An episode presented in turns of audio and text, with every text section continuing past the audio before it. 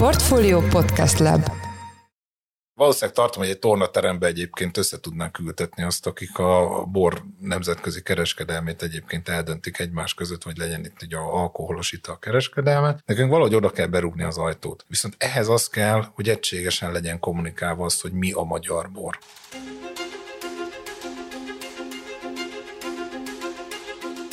Mindenkit üdvözlünk, ez az Alapvetés, a Portfólió agráriummal és élelmiszerekkel foglalkozó podcastje. Mai epizód az MBH Bank támogatásával jelenik meg. Én Braun Müller Lajos vagyok, az agrárszektor főszerkesztője. Nehéz időket él meg a hazai borágazat, amelynek hátterében részben hosszú távú nemzetközi folyamatok, a borfogyasztás folyamatos csökkenése áll. Nem segít az ágazatnak az sem, hogy még az indokolt áremelési próbálkozásokat is nehéz átvinni a termékpálya szereplőin. A folyamat során jónak számító értékes borászatok is nehéz helyzetbe kerülnek, több kisebb szereplő pedig már is feladni kényszerült a tevékenységét. Mit tehetnek most a borászati ágazat szereplői? Mire számíthatnak idén, és mit hozhat a jövő év? Erre keressük a választ vendégünkkel, Héja Csabával, az MBH Bank agrár és élelmiszeripari üzletágának stratégiai jellemzőjével. Szervusz Csaba, üdvözöllek a műsorban. Üdvözlöm a hallgatókat. Kezdjük ott, hogy ugye egy elég érdekes változáson ment át a bor kultúra Magyarországon. Én még emlékszem a 90-es években ezekre a vörösboros kóla időkre, meg arra, amikor ugye tablettásbor botrányok voltak, és azért ettől elég messzire jutottunk, tehát nagyon-nagyon jó borokat lehet most már kapni vendéglátóhelyeken is. Húsz évvel ezelőtt, ha bementünk egy belvárosi helyre, és azt mondtam a pultos lánynak, hogy kérek egy viceházmestert, akkor nagyon elkerekedett a szeme, most ez már nem kérdés, pontosan tudják, hogy mit kell adni, sőt ajánlanak is bort, hogyha megkérem őket, tehát egészen jókat, és azt gondolná az ember, hogy így a jó bor, a magyar bor, meg mondjuk adott esetben természetesen természetesen az import is, de hogy a minőségi bor az úgy tulajdonképpen így bevette magát a mindennapjainkban. Ehhez képest, hogyha megnézzük a statisztikákat, akkor azt látjuk, hogy csökken a borfogyasztás, méghozzá drámaian, nem csak Magyarországon, hanem nemzetközi szinten, egész Európában. Beszélgetve a borászati ágazatnak a szereplőivel, azért ők sem tartják ezt annyira ideálisnak ezt a képet, mint amit mondjuk gondolhatnánk akkor, hogyha elmegyünk egy étterembe Budapesten. Mi ennek az eredője? Mi itt az ellentmondás egyébként? Most akkor jól állunk, vagy nem állunk? Állunk jól. Hogy egy boros hasonlattal kezdje, ki kell lépnünk a pincevakságból. Persze, nagyon sokat tisztult a piac, a magyar borok is, nagyon komoly borászatok nőttek ki a 90-es évek óta, viszont a borfogyasztó társadalom az, aki mondhatom azt akár mondjuk rád is, meg rám is, hogy mi, mi azért már öregek vagyunk. Tehát a fiatalok körében van úgymond a keresendő probléma. Egyrészt nem népszerű a bor, másrészt a maga az alkoholfogyasztás sem. Tehát a borfogyasztás, mint olyan, persze egy szűk körben divat, csak nagyon szűkül a kör. A HNT készítetett egy reprezentatív kutatást ennek feltárására, hogy a borfogyasztó társadalom hogy néz ki. Ezt egyébként minden évben megcsinálják, de egy 16-os évvel összehasonlítva a 2023-ast, most valahol ott tartunk, hogy Magyarországon egy millió fővel csökkent a felnőtt lakosság körében a borfogyasztók száma. Ez döbbenetes szám, és akkor ennek az áll a hátterében, hogy egyszerűen cserélődnek ki a generációk, és az új generáció már nem vevő annyira? Abszolút. Tehát mondom, a magyar bor, mint olyan, kezd visszakerülni oda, ahol, ahol volt száz nem tudom hány évvel ezelőtt régen. Tehát olyan magas presztízsa volt a magyar bornak mondjuk a nemzetközi piacokon is. Gyakorlatilag az rajzolódik ki, hogy a fiatalokkal nem foglalkoztunk. Tehát, hogy a fiatal borfogyasztókat nem hoztuk körbe, nem hoztuk közelebb a, a pincészetekhez. Következő éveknek ez a feladata. Ez egyébként egy érdekes jelenség, most egy picit messzebbre vezetne talán a példa, amit hozok, de ugye az Anheuser-Busch InBev a világ egyik legnagyobb sörgyártója hozott ki egy ilyen stratégiai elemzést, elemzést egy olyan fél éve, egy éve, és ők is azt mondták, hogy az egyik legnagyobb kockázat az ő üzletükben az az, hogy a fiatalok azok nem isznak sört sem. Tehát, hogy ez nagyon érdekes, és ők mondták, hogy egyébként Közép-Amerika, Dél-Amerika, meg esetleg Dél-Kelet-Ázsia az, ami még így növekedhet, ha jól emlékszem, de úgy, úgy, úgy mond a modern nyugati világban, mint hogyha ezek a dolgok így kezdenének elfáradni, vagy, vagy, vagy, vagy kimenni a divatból, ami számomra egyébként megdöbbentő, mert valóban pincevakságban élünk, tehát valóban az én környezetemben teljesen természetes természetes, hogy egy szerda este is megbontunk egy üveg bort. Barátaim is ugyanezt csinálják, ha találkozunk. De hogy akkor ez nyilvánvalóan a megatrendek, a nagy hosszú távú trendek, azok más mutatnak. Na most, ha ezek után áttérünk az árakra, ez persze megmagyarázhatja azt is, hogy miért nem tudnak árat emelni a pincészetek. Én ugye beszéltem a borászokkal az elmúlt, nem tudom, jó pár évben sokszor, és ők, amikor nem volt ez a borzasztó infláció, hanem még ilyen nagyon kellemes, nagyon kis pici infláció volt, és, és növekedtek a reálbérek, akkor is mindig mondták, hogy szeretnének árat emelni, mert az az ár, amit kifizetünk a boltba egy üveg borért, az nem nagyon van pariban azzal, amit ez igazából bekerült. Tehát nyilván valami nyereségük azért volt, de hogy szóval azért ezen lehetett volna emelni. Na most azóta jelentősen megnőttek a költségeik,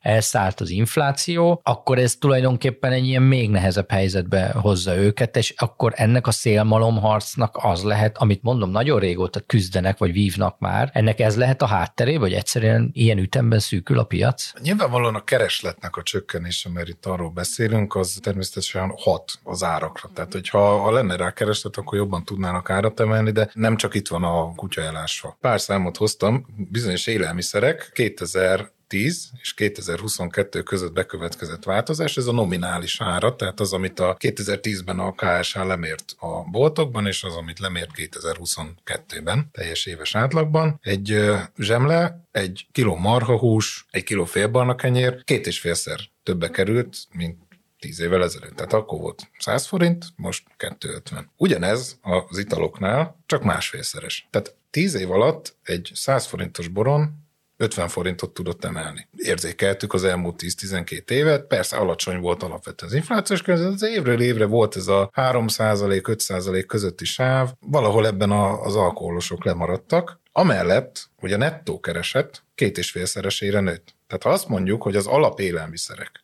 húsfélék, tojás, ez az amaz. Ezek gyakorlatilag együtt nőttek a nettó jövedelmekkel. Ez nincs megszűrve inflációval, ez az a két és félszer annyi egy átlag fizetés 22-ben, mint volt 2010-ben.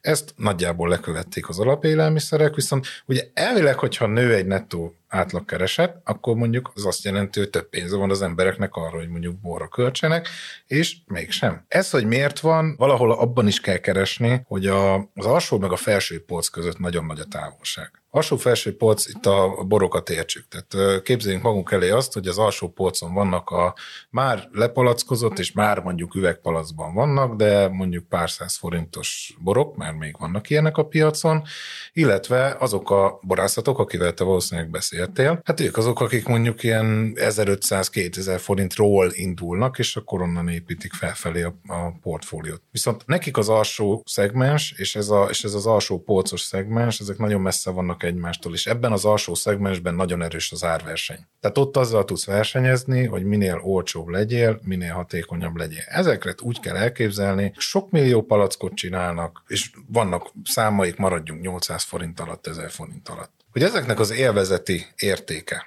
fogyasztónak magas nem magas, ez valószínűleg neked vagy nekem nem magas, de van egyébként, aki meg ezt keresi egy borban. És ők vannak tömegében. Tehát a felső polcnak nincs ereje az alsó polccal szemben, és ugye veszünk egy átlagárat, ő nem emel, tehát a, aki a felső polcon van, nem tud nagyon elszakadni az alsó polctól. Tehát ahhoz, hogy mindenki árat tudjon emelni, ahhoz egyszerre kellene mindenkinek. Az alsó polcnak, a középsőnek és a felső polcnak is. Tehát magyarul ezek a tömegborok, nevezzük így, ezek tulajdonképpen egy ilyen commodity hatást fejtenek ki, amit egyébként nem tudnak nem figyelembe venni a feljebb lévők. Valójában igen. És ez azért is érdekes, mert engem mindig érdekelt az, hogy hogyan árazódik egy bor. Ezt nagyon sok embernek feltettem ezt a kérdést, sokféle választ kaptam, még mindig nem értem, hogy hogyan árazódik, mert azt értem, hogy a commodity hogyan árazódnak, tehát az egy kiló sertésszomb, az egy tonna búza, ez világos. És a bornál, főleg akkor, amikor ezt a commodity kategóriát elhagyjuk, tehát feljebb lépünk a legalsó polctól, mondjuk akár csak a közepesre, akkor már egyre kevésbé értem, hogy milyen alapon mondanak egy borra mondjuk azt, hogy ez 2000 forint, 5000 forint, 18 ezer forint. Ez abból ered, hogy egyébként hány palack van belőle, vagy mekkora a befektetése, vagy mennyire divatos mondjuk esetleg az a faj, fajta. Tegyük egy kicsit tisztába, mert én megvallom, hogy minél többet foglalkozom ezzel a kérdéssel, annál kevésbé értem, hogy egy üvegbor miért annyi, amennyi. Piaci pozicionálás. Tehát az, hogy amikor egy borászat felépít egy portfóliót, abban is vannak egyébként alsó közepes felső szegmens, tehát egy borászat kínálatán belül is, akkor ő azt mondja, hogy a bor árával a bor kommunikálja, milyen piacra pozícionálom magam. Tehát amikor azt mondja valaki, hogy csinál egy nagy küvét, amit beáraz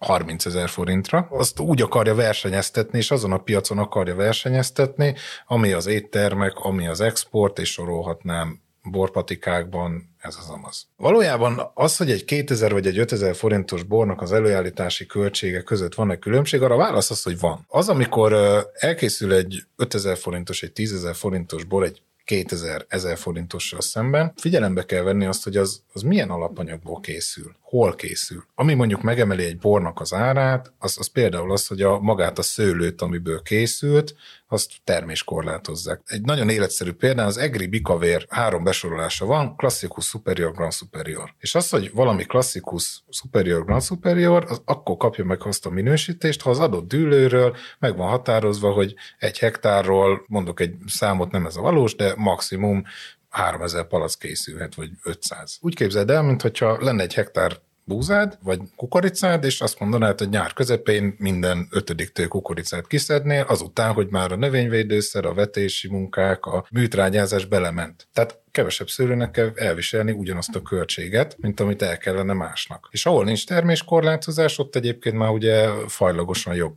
eredményünk van, és akkor azt nem kell az árba beépíteni. Másik részről a jó bornak is kell a cégért. Marketing költség az, az, az nem, nem csak arról kell gondolni, hogy egy óriás plakátot csinálok, hanem az, hogy, hogy kitelepülök rendezvényekre, csinálok rendezvényeket, borbemutatókat szervezek, sorolhatnám. Ez, ez mind, mind, mind alátámasztja azt, hogy amikor egy nagyon exkluzív kóstolóra kiviszek egy tételt, megkóstoltatom az emberekkel, és elhitetem velük, tehát azért annak a bornak, amire rá van írva, hogy x 10 forint, annak tudnia is kell azt a minőséget, és valójában tudja is. Összességében a, a borára az valahogy ezeknek a kombinációjából alakul ki, de ami a, ami a legerősebb az az, hogy, hogy tényleg be kell pozícionálni azt a minőséget, amit elkészít, hogy az, az hány euróról számoljuk át valahogy forintra, tehát hogy az 10 eurós, 100 eurós, akár Bordó innen-onnan franciáknál mondjuk vannak sok ezer eurós borok. De az, hogy hogy tudsz 300 ezer forint lenni mondjuk egy bor, vegyük ilyen 4 vagy 400 ezer forint, most már ugye 400 körül van az euró árfolyam, hát mert olyan klasszifikáció van, hogy mondjuk egy Grand Cru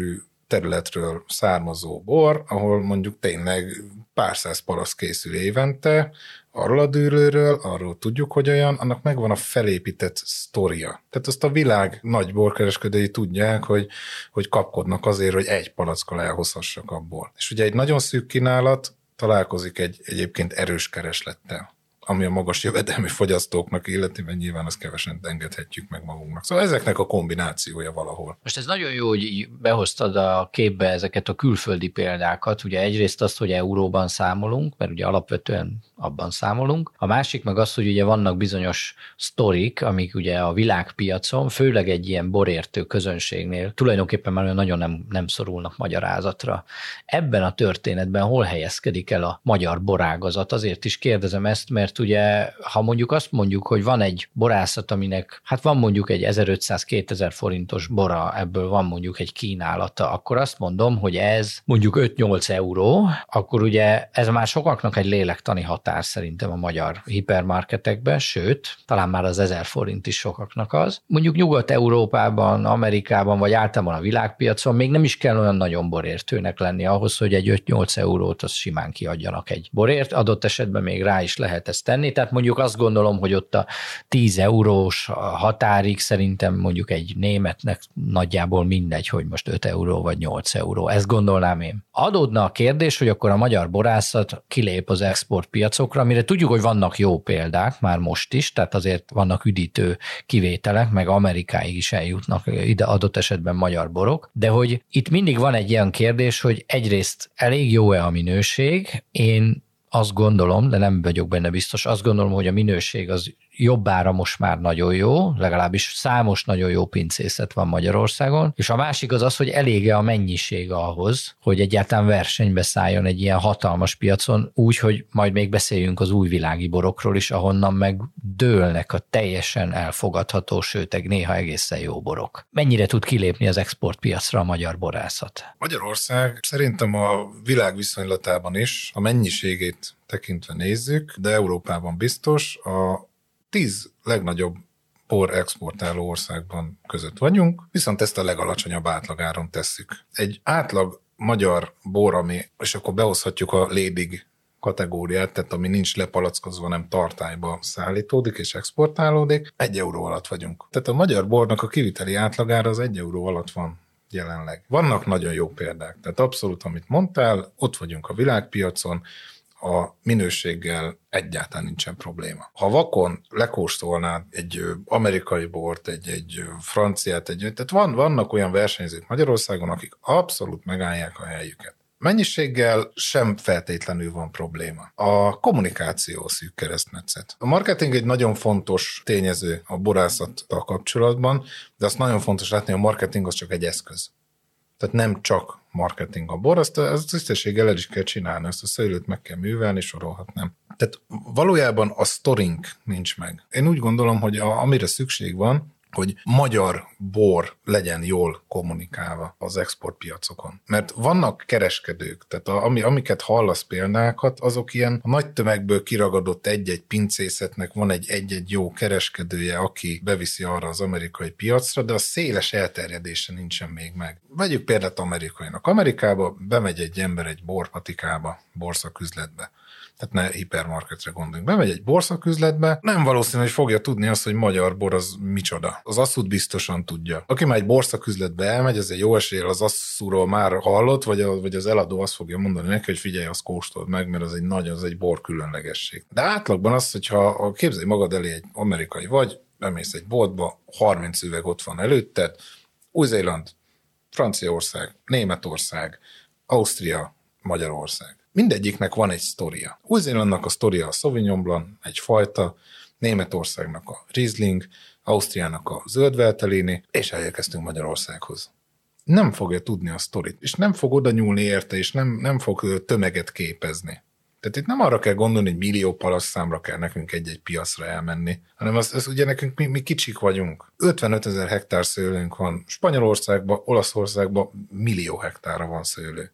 Tehát ezért érezzük már ezeket a különbségeket. Tehát nekünk sose fogunk tudni nagy mennyiséggel, hanem nekünk szerintem nagyon okosan és nagyon diverzen kell az export piacainkat megkeresni. Valószínűleg tartom, hogy egy tornaterembe egyébként össze tudnánk ültetni azt, akik a bor nemzetközi kereskedelmét egyébként eldöntik egymás között, vagy legyen itt a alkoholos ital kereskedelme. Nekünk valahogy oda kell berúgni az ajtót. Viszont ehhez az kell, hogy egységesen legyen kommunikálva az, hogy mi a magyar bor. Tehát a sztoriát kell megtalálni. Önmagában szerintem valóban nagyon jó lenne egy egységes kommunikáció, tehát egy egységes bormarketing Magyarországon is, de az exportpiacokon különösen, de ha ez létrejönne, akkor te mit mondanál? Tudom, hogy ez most egy kicsit messzire vezet. Mi lenne ez a sztori? Franciáknál tudjuk, hogy őnekik aztán tényleg nagyon nagy sztoriuk van, ugye az a francia életöröm, gasztronómia, ismerjük a történetet, és egyébként teszem hozzá, hogy nagyon-nagyon széles, vegyes a kép náluk, mert egészen kiváló borokat tudnak adni, de azért én ittam Franciaországban olyan bort, ami mondjuk nem biztos, hogy jó lett volna. A németeknél ugye, ezt beszéltük már korábban is, hogy ez a nagyon hideg, precíz technológia, a, a, a rendkívüli felkészültség, és egyébként ugye a klímaváltozás is kedvez nekik, és tényleg német borban egyre nagyobb fantázia van, én ezt látom.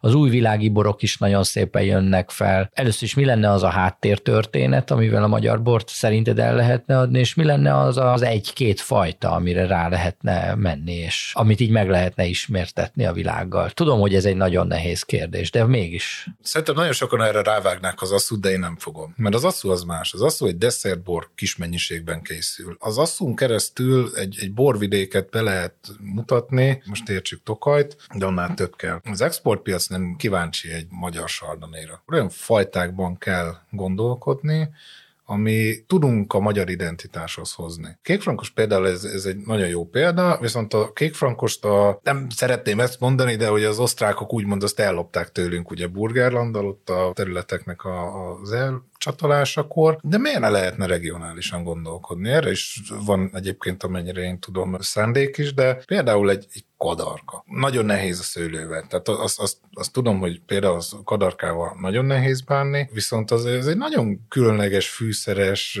könnyed kis vörös bor. Igen, egyébként a kadarka az tényleg olyan, hogy az, az valami nagyon-nagyon elüt a többi bortól. Viszont ugye azt is figyelembe kell venni, hogy mik az adottságaink. Nekünk nagyon diversifikált a fajta szerkezetünk, tehát nekünk nincs olyan uralkodó fajtánk, mint a Új-Zélandon a szőlők 80%-a Sauvignon. Osztrákok a zöldveltelénire, németek rajnai rizling sorolhatnám. Nekünk ennél sokkal diversifikáltabb, és egyébként ebből adódóan én nekem ez személyes tapasztalatom és véleményem, hogy ehhez a legjobban a eger tud alkalmazkodni. Egerben ráadásul még az országon belül is nagyon sok fajta van, és kékfrankos alapra megcsinálnak egy bikavért. És olyan csoda bikavérek vannak ma már Egerben, hogy az, azt tényleg mindenkinek ajánlom, és ez nem a reklám, tényleg próbáljuk meg azt, hogy, hogy 20 éve mi volt egy bikavér, és ma mi egy bikavér. Mindaddig, amíg ez megvalósul, legyünk optimisták, tehát hogy egyszer lesz mondjuk egy közösségi marketing, nagyszabású, külföldre irányuló, ami persze ugye tegyük hozzá rögtön, hogy nem csak akarat kérdés, hanem ez rengeteg pénzbe kerülne. Ezt a sztorit eladni a világpiacnak, akár csak célzottan is, ha egy-egy országra mennénk rá már akkor is. Mindaddig, amíg ez megvalósul, mit tehet tehetnek a magyar borászatok? Adódna a kérdés, hogy mondjuk akkor tudnak-e költséget csökkenteni.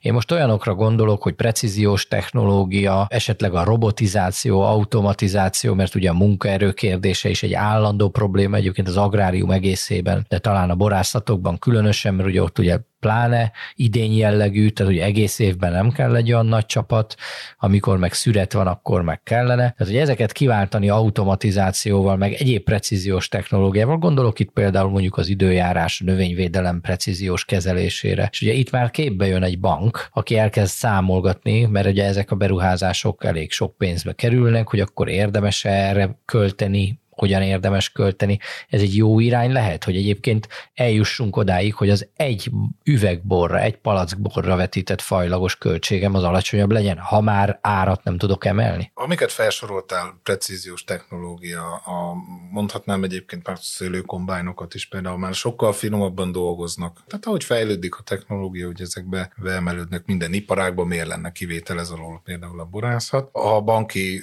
elemző oldalamat veszem elő, akkor, akkor abszolút azt mondom, hogy a, a munkaerő kockázatának a csökkentése. Az egy nagyon komoly feladat, amire, amire kell megoldás, és a, például ezek a megoldások alkalmasak tudnak lenni. Az összes mezőgazdasági ágazat közül, mondjuk az ipari zöldség termesztés, ahol mondjuk még kézzel kell szedegetni és bizonyos műveleteket elvégezni, ami nem gépesíthető, de amellett a szőlő művelés az, ami a legkézi munkaigényesebb. Lesznek olyan prémium nevezük tevékenységnek, például az asszuszemnek a szedése. Tehát az asszuszemmet ugye ezt úgy szedik, hogy a botitis, amit megtámadott és teljesen beasszusodott, azt a fürtről szemenként szedik le. Azt géppel kiváltani valószínűleg nem fogjuk tudni, de amit visszatérve beszélgetésünk elejére, ez árazódik bele a borokba. Viszont nagyon drága és nagyon elérhetetlen a munkaerő. Amit az ágazatban látunk, és amit hallunk mindenkitől, konzekvensen, egységesen, az, hogy mint a hímes tojásra úgy vigyáznak a, a szüretes csapatokra, a, a pincében dolgozó csapatra. Mert egyrészt az, hogy ha, ha minőséget akarok készíteni, ahhoz, ahhoz kell szemenként válogatni, sorolhatnám. Viszont vannak tevékenységek, amit muszáj lesz. Tehát most csak tényleg olyanokra gondoljunk, hogy, hogy például az anyagmozgatást valami géppel kiváltani. Az már egy ember. És ezekben a léptékekben ezek az egy emberek is nagyon sokak tudnak lenni. És valójában igen az, hogy, hogy amikor az ideális szüreti időpont van rendelkezés álljanak az emberek, ez, eznek mondom banki szempontból is, de tényleg közgazdászként is, ugye annak a kockázatnak a csökkentésére kellenek ezek a tevékenységek, hogy egyáltalán el tudjuk végezni és azonnal, mert, mert a szüreti időpont megválasztása, a főleg a prémium boroknál, és ami visszatérő megint csak, ami beárazódik, az a borásznak a hozzáadott értéke, hogy megmondja, kimegy hajnalba a szőlőbe, és akkor azt mondja, hogy ma fogunk szedni, mert ma pont olyan ideális a, a szőlő. Tehát megteremteni azt, hogy erre mindig ott legyen az a szakképzett csapat, aki ezt megcsinálja, az egy nagyon komoly feladat. És az, hogy egész évben biztosítsunk nekik munkát. De ez már, az meg már mondjuk a tevékenység profilnak a bővítésével függ össze. Ha nem asszú szüretről van szó, hanem mondjuk úgy mondom, hogy közönséges vagy normál borok születéről, akkor egyébként ezt lehet gépesíteni magát a szüretet is, mert ez is terjed. Tehát, hogy azt tegyük hozzá, hogy önmagában a szüretet is lehet gépesíteni géppel végezni, ahova azért persze még kell az ember, de lényegesen kevesebb. Hát de egy hektárra két ember kell mondjuk egy, aki a kombányt vezeti, meg mondjuk kettő-három, aki ott még valamit csinál a környékén. Személyes példa, nem régen szeptember elején voltam villányban, amikor már ugye elkezdődött a szüret. Átbicikliztünk villányból nagy harsányút Siklós felé, három kombányt is láttam dolgozni. Egyébként, mint egy kisgyerek megálltam az útszélén, én még nem láttam addig szemben ezt a kombányt dolgozni és elképesztő technológia. Nagyon vigyáz a szemre, és nem kell a minőség oltárán feláldozni azt, hogy kombájnal születelünk. Na most banki szemmel melyik a jó borászat, és melyik a rossz borászat? Tehát melyik az, amelyiket te hiteleznél? Tegyük fel, hogy oda megy egy borászat, és azt mondja, hogy akkor ő szeretne egy ilyen szüretelő gépre beruházni, mert hogy valóban nagy kockázat mindig az, hogy akkor ott vannak-e a szüretelők azon a kedden, amikor éppen el kell kezdeni, vagy éppen nincsenek ott. Mi az, amit megnéztek a jelenlegi magyar gyakorlatban akkor, amikor egyébként ugye hát ezek a borászatok valljuk be nem mindig vannak jó helyzetben, mondjuk a jövedelmezőséget tekintve. Figyelj, rálátásunkat tekintve, boros példával az MBH Bank minden második magyar pohár borban ott van. Egészen kicsitől a legnagyobbig. És ilyen ítéletet mondani, hogy jó vagy nem jó borászat, nem lehet. Mert nem lehet összehasonlítani azt a borászatot, aki nem palackoz,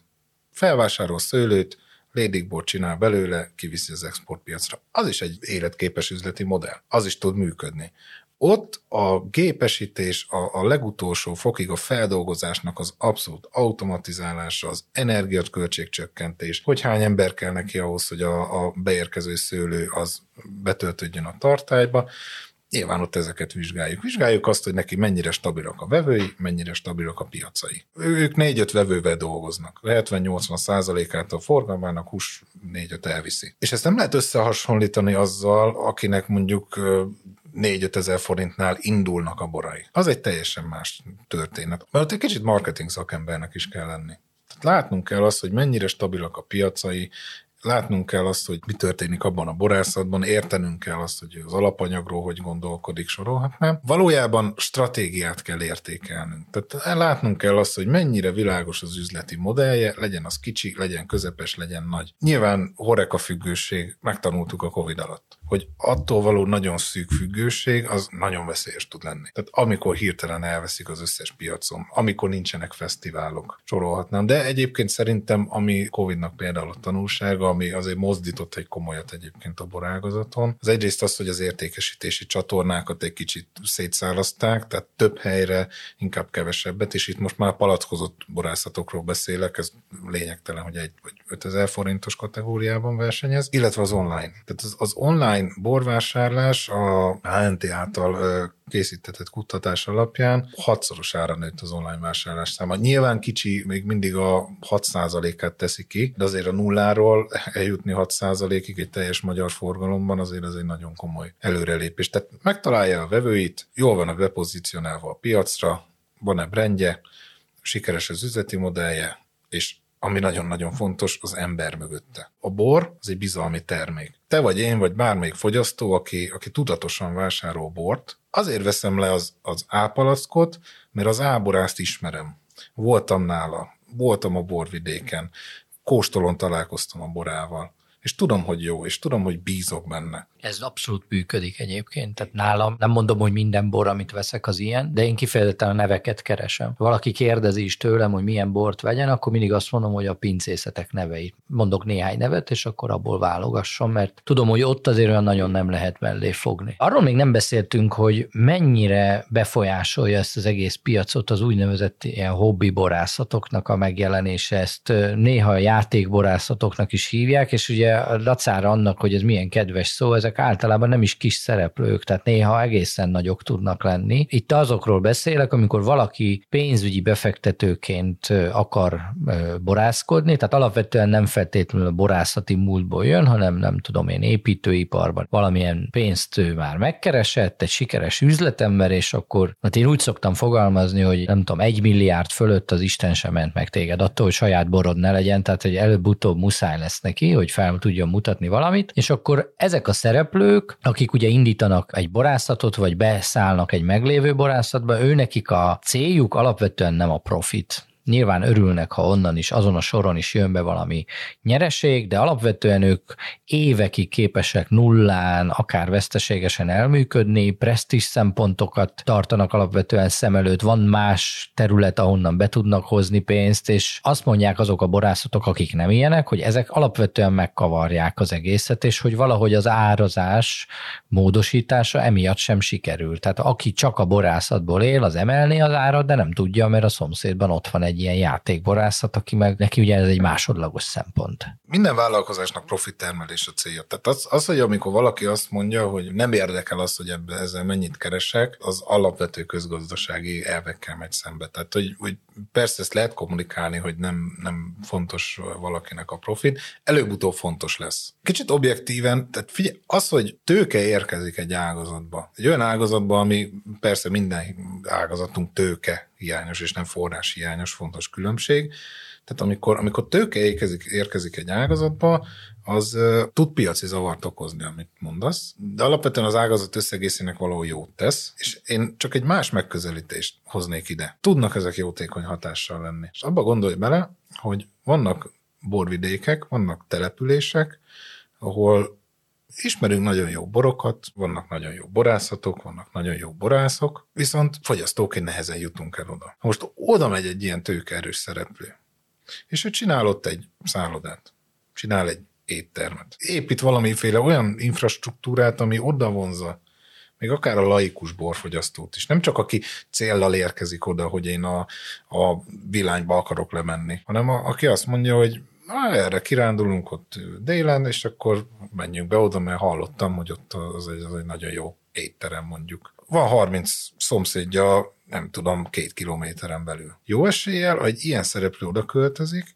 egy kiépített infrastruktúrával hozzáadott tőkét, vonza a látogatókat, azért ne, ne ígyük azt, hogy csak oda fog menni, akkor már fel fog keresni több borászatot. Bizony fel tudják tenni a térképre ezeket, tehát ezeknek is van egy életciklusa. Tehát egy, egy borászat életciklusában alapvetően ugye az a cél, amivel küzdenek, hogy azért minél magasabbra pozícionáljuk magukat, magunkat az árainkon keresztül. Ugyanez a hobbi borászatoknál is meg tud történni. Tehát lehet, hogy úgy szereznek maguknak piacot, és úgy rúgják be az ajtót, hogy egy kicsit alacsonyabb ára megyünk be a piacra, viszont előbb-utóbb ők, ők is fogják fölfelé húzni az árakat. Tehát egy kicsit egy hosszabb távra tekintve, és, és tényleg objektíven külső szemmel értékelve, átmenetileg mondjuk azt, hogy, hogy, hogy tudnak ők zavart okozni, de hosszú távon az, hogy tőke kerül bele, az előbb elmondott példámon alapján tud ennek jótékony hatása lenni ennek fényében te hogyan látod a jövőt? Ugye most van a magyar borászati ágazat, ugye nagyon sok előnnyel, nagyon sok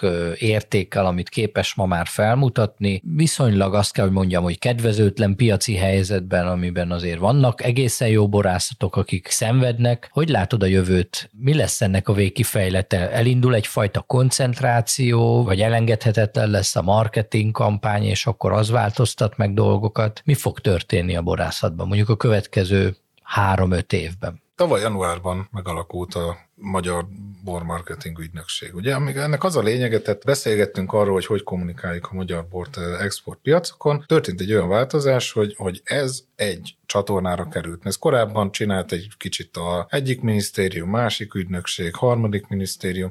Ez most egy helyre koncentrálódott, maga a nemzeti szintű kommunikáció. Ettől szerintem egyébként várhatunk pozitív fejleményeket, hogy valami tényleg elindul arra az irányba, amiről beszéltünk, hogy akkor így egységesen, egy irányba, egyként is a magyar bort bevezetni az exportpiacokra sztorival. Ez megtörténhet. Viszont emellé a, nekem a meglátásom az, hogy kell alulról szerveződés. Tehát valakinek, valakiknek meg kell fogni azt az ászlót, és előre kell vinni. Nemzetközi példa, nagyon sok országban az eredet védelmi rendszerek, például Németországban a VDP, ezek alulról szerveződő kezdeményezésekből váltak az országnak a appellációjába. Kicsik vagyunk. Tehát nekünk a minőség az út. A minőség és a unikális dolgoknak a, a kiemelése. Aki ezt meg fogja tudni csinálni, az nem a nagy borászatok lesznek. Tehát nekünk a tömeget a borászatok közül a családi borászatok adják. Az, hogy ezek tömegével megszűnjenek, nem gondolom, hogy megfognak mert, mert nőnek fel a generációk, és most kezdenek el nagyon sok helyen a generációk együtt dolgozni. És a koncentrálódás az, az történhet úgy, hogy egyre több szőlőterületet persze megvesznek, mert hogy már van több ember, aki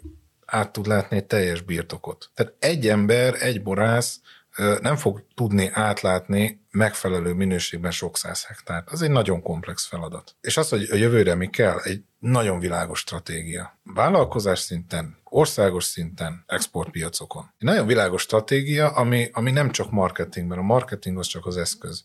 Olyan, olyan stratégiát kell végrehajtani, ami a, a, a fajta szerkezetnél kezdődik, és a borkóstolón van vége. És mindeközben ugye csökkenteni a költségeket. Hatékonyabbá válni, menni a világgal, tanulni az, a nemzetközi jó példákból. Nem lopni kell, adaptálni. Tehát el kell hozni a jó gyakorlatokat. Meg kell látni, hogy figyelj, ők ezt nagyon jól megcsinálták, át kell venni ezeket is, haladni a világgal. Világos, nagyon jó végszó volt. Ez volt az alapvetés a Portfólió Agráriummal és Élelmiszeriparral foglalkozó podcastje. A mostani epizód az MBH Bank támogatásával jelent meg. Köszönöm vendégünknek, Héja Csabának, az MBH Agrár és Élelmiszeripari Üzletág stratégiai elemzőjének, hogy rendelkezésünkre állt. Én Braun Müller Lajos voltam. Ha tetszett az adás, iratkozz fel a Portfólió podcast csatornájára bárhol, ahol podcasteket hallgatsz. Hamarosan új adással jelentkezünk, addig is minden jót kívánunk, sziasztok!